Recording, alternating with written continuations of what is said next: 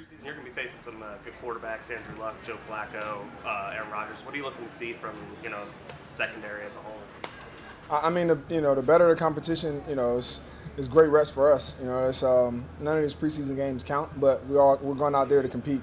And so when you go to compete, you want to go against the best. And so not only do we go against good quarterbacks, but all these teams have really good receivers as well.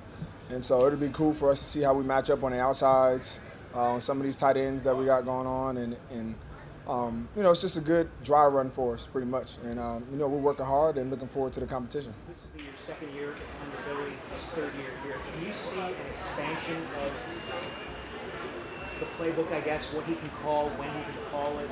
Guys know it better. There's more options, I guess. Can you see that now compared to last year? Yeah, I think the more guys he brings in, the more versatile the packages get, the more ideas get thrown on the table that we can add from different places. So there are some things that I brought in with me last year that we were able to install. Corey Underlin brings some stuff this year that he had, with other teams that we've installed. Even Byron Maxwell being, in a team that plays a lot of three deep and single high, he's able to, add some of his expertise to it. And so when you take all of these different ideas from veterans and coaches and you put them all together, you get to expand your playbook, you get to change it up, tweak it to where it's advantageous for us as players. And, we've seen that the scheme take that next step to where we're keeping our identity. We still want to be in your face, single high, disruptive on the outside, get after the quarterback, but also be able to do some other things that'll, surprise some quarterbacks. Last year, Billy kept the cornerbacks on one side or the other. You said today that you're probably going to be a little more open to letting Maxwell shadow the top receiver. Does that affect the safety in any way? No, I mean, you just kind of know who you're working with. I mean, regardless, I really feel good about our matchups. Whether it's Nolan or Maxwell. But, and Maxwell's a guy we brought in to really be that lockdown corner for us, so we'll let him travel. And, we think Nolan, a lot of the people we play, you got one premier receiver, but then that next guy is also pretty good. And we got the Falcons week 1 where you got Julio on one side and Roddy White on the other. They're both quality number 1 receivers. So, although you probably make Maxwell travel with Julio, it's not a slouch on the other side of that. So we all got to be good and able to hold up in our own matchups. Since you and Walter can play the slot, and because Byron has that ability and really good at it, are we maybe making too much about who's out there competing for the quote-unquote, the Boykin spot? I mean, is that... I think so. I think that's the spot that we're not really worried about. Like you said, from myself to Maxwell to Walter, Nolan played dime last year. Any of us can drop down in that position at any point in time. I think the biggest question is who's the third safety, because if you do take me or Walter and put us down there, somebody else has got to come in at safety, and I think that's where the most competition is at right now, is just who's the next best defensive back to come in. Eric Rhoads is taking some reps at the nickel this past week. He's getting a lot more comfortable with it, and he's making plays. We got a lot of young guys that are stepping up too. It was obviously a loss having Coach Shepherd go down, but we got a lot of guys that can go play that position. But couldn't you also stay in base because of your ability to play? Yeah, that's what we did. Not have to worry about even bringing in the yeah, that's what we did last year. We played base to a lot of three receiver formations and just let me play the receiver. We don't want to live in that, but we can very easily get through games just like that. So obviously you could feasibly be base, like last year, base and dime more than even nickel heavy, right? I mean, we don't necessarily. If we didn't want to play nickel, we didn't have to, because it's essentially the same package. Does Walter give you the flexibility to stay in base more? Primarily you playing that slot guy. Yeah. Now we got a guy that Walter who's played the slot before. Yeah. Does that give you a little more flexibility to stay in base more? Oh yeah. Well, last year it was me and Nate, and then Nate was more comfortable playing deep, and so whenever we were in single high, I just went down on either side. Now we don't have to do that. We'll just play true left and right, and you never know where we'll be at. And so that does give us more flexibility with that, where we don't have to kind of show our hand. And then we can play nickel, we can play dime. Right now we're just trying to see who our best DBs are, and then we'll figure out a way to get all of them on the field.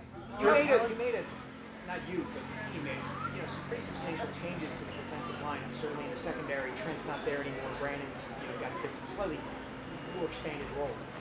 Is there? Do you anticipate, okay, it's going to take a little time for us to smooth out, or do you expect, like, hey, September 14th against Atlanta, we're going to be right where we need to be? I expect us to be where we need to be. I mean, the growing pains happen here in the preseason, so whatever those are, we're trying to work out all the kinks. Not to say that I expect, you know, everybody, the Brandon Graham to go in there and produce like Trent Cole, because Trent Cole's obviously an awesome player and he's done a whole bunch in this league. But I want the best of Brandon Graham, and I think that's going to be just as much. That's all we need. You know, I think it's going to be, he's going to fill that role nice. And I think as long as we can get the best that he has, I'm completely confident in our D-line. If Byron is your best cover corner, how important is it that he can play both sides of the field against the opposition's top receiver? I mean, that's going to be essential for any corner that's going to travel with somebody, that he can play both sides. I think he's comfortable with playing both sides. We've rotated him throughout camp on left and right, and so I don't think that's going to be an issue. And I don't think we'll travel unless we have to, unless we go to a game where we really feel like we're outmatched. Yeah, but otherwise, if we don't, if we like the matchups, we'll stay left and right. What were you doing with the folding chair at the beginning of practice? Oh, you know, we had a lot of guys that, you know, for whatever reason, took a little day off. So I just wanted to make sure that, you know, they had a nice little seat and a place in the shade, you know, while we all were working out here. Targeting DeMarco. Oh, no, no, I got all those guys. DeMarco was the last one. Nothing funny, a little joke. And when you see guys, you know, all of them obviously have reasons they're sitting out, but when you're warming up and they're just, they got their visors on, you got to laugh or you'll get upset. When it comes to limiting those big plays over the top, out wide, how big is it to have that tight end covered coming down the middle of the field and not occupying you? I mean, it's, to be honest, I don't think the tight end really has anything to do with it, because the post safety is only going to make plays between the numbers. You know, he can get to the, you know, from one number to the next. So anything outside of that, the corner. And you know, that's why we pay them. And when you play a lot of single high, that's their area of field, and that's what they gotta take care of above anything else. What have you seen out of Josh Huff this summer? His confidence has gotten a lot higher. He's running his routes a lot easier. He's catching the ball a lot better than he did last year. And I think he's ready to make plays, and that's I can see that his demeanor, the way he goes about practice and every day, he just has a lot more confidence about himself and about his game. You talk about the growing pains happening in the preseason. That said, how excited are you to see what you guys can do against another team, and what do you look for from this new look defense in that first preseason? Yeah, I mean, I'm very excited. You know, when you at this point in training camp, you're kind of tired of going against your own offense. You've installed everything 3 or 4 times, and now you're really, you know, you're ready to take the show on the road. So we're looking forward to going against, you know, a T.Y. Hill and Andre Johnson and Andrew Luck, you know, all the tight ends they got, Dwayne Allen, all of them, Frank Gore. So this is going to be a great little matchup we have, and to see where we're at. Although it's probably going to be short, you still want to get out there, fly around, get your timing right, get your communications right.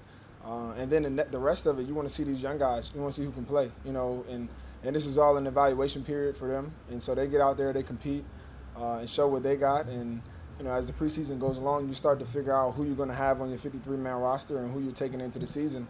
And so right now, it's just an opportunity for us to compete and continue to evaluate ourselves.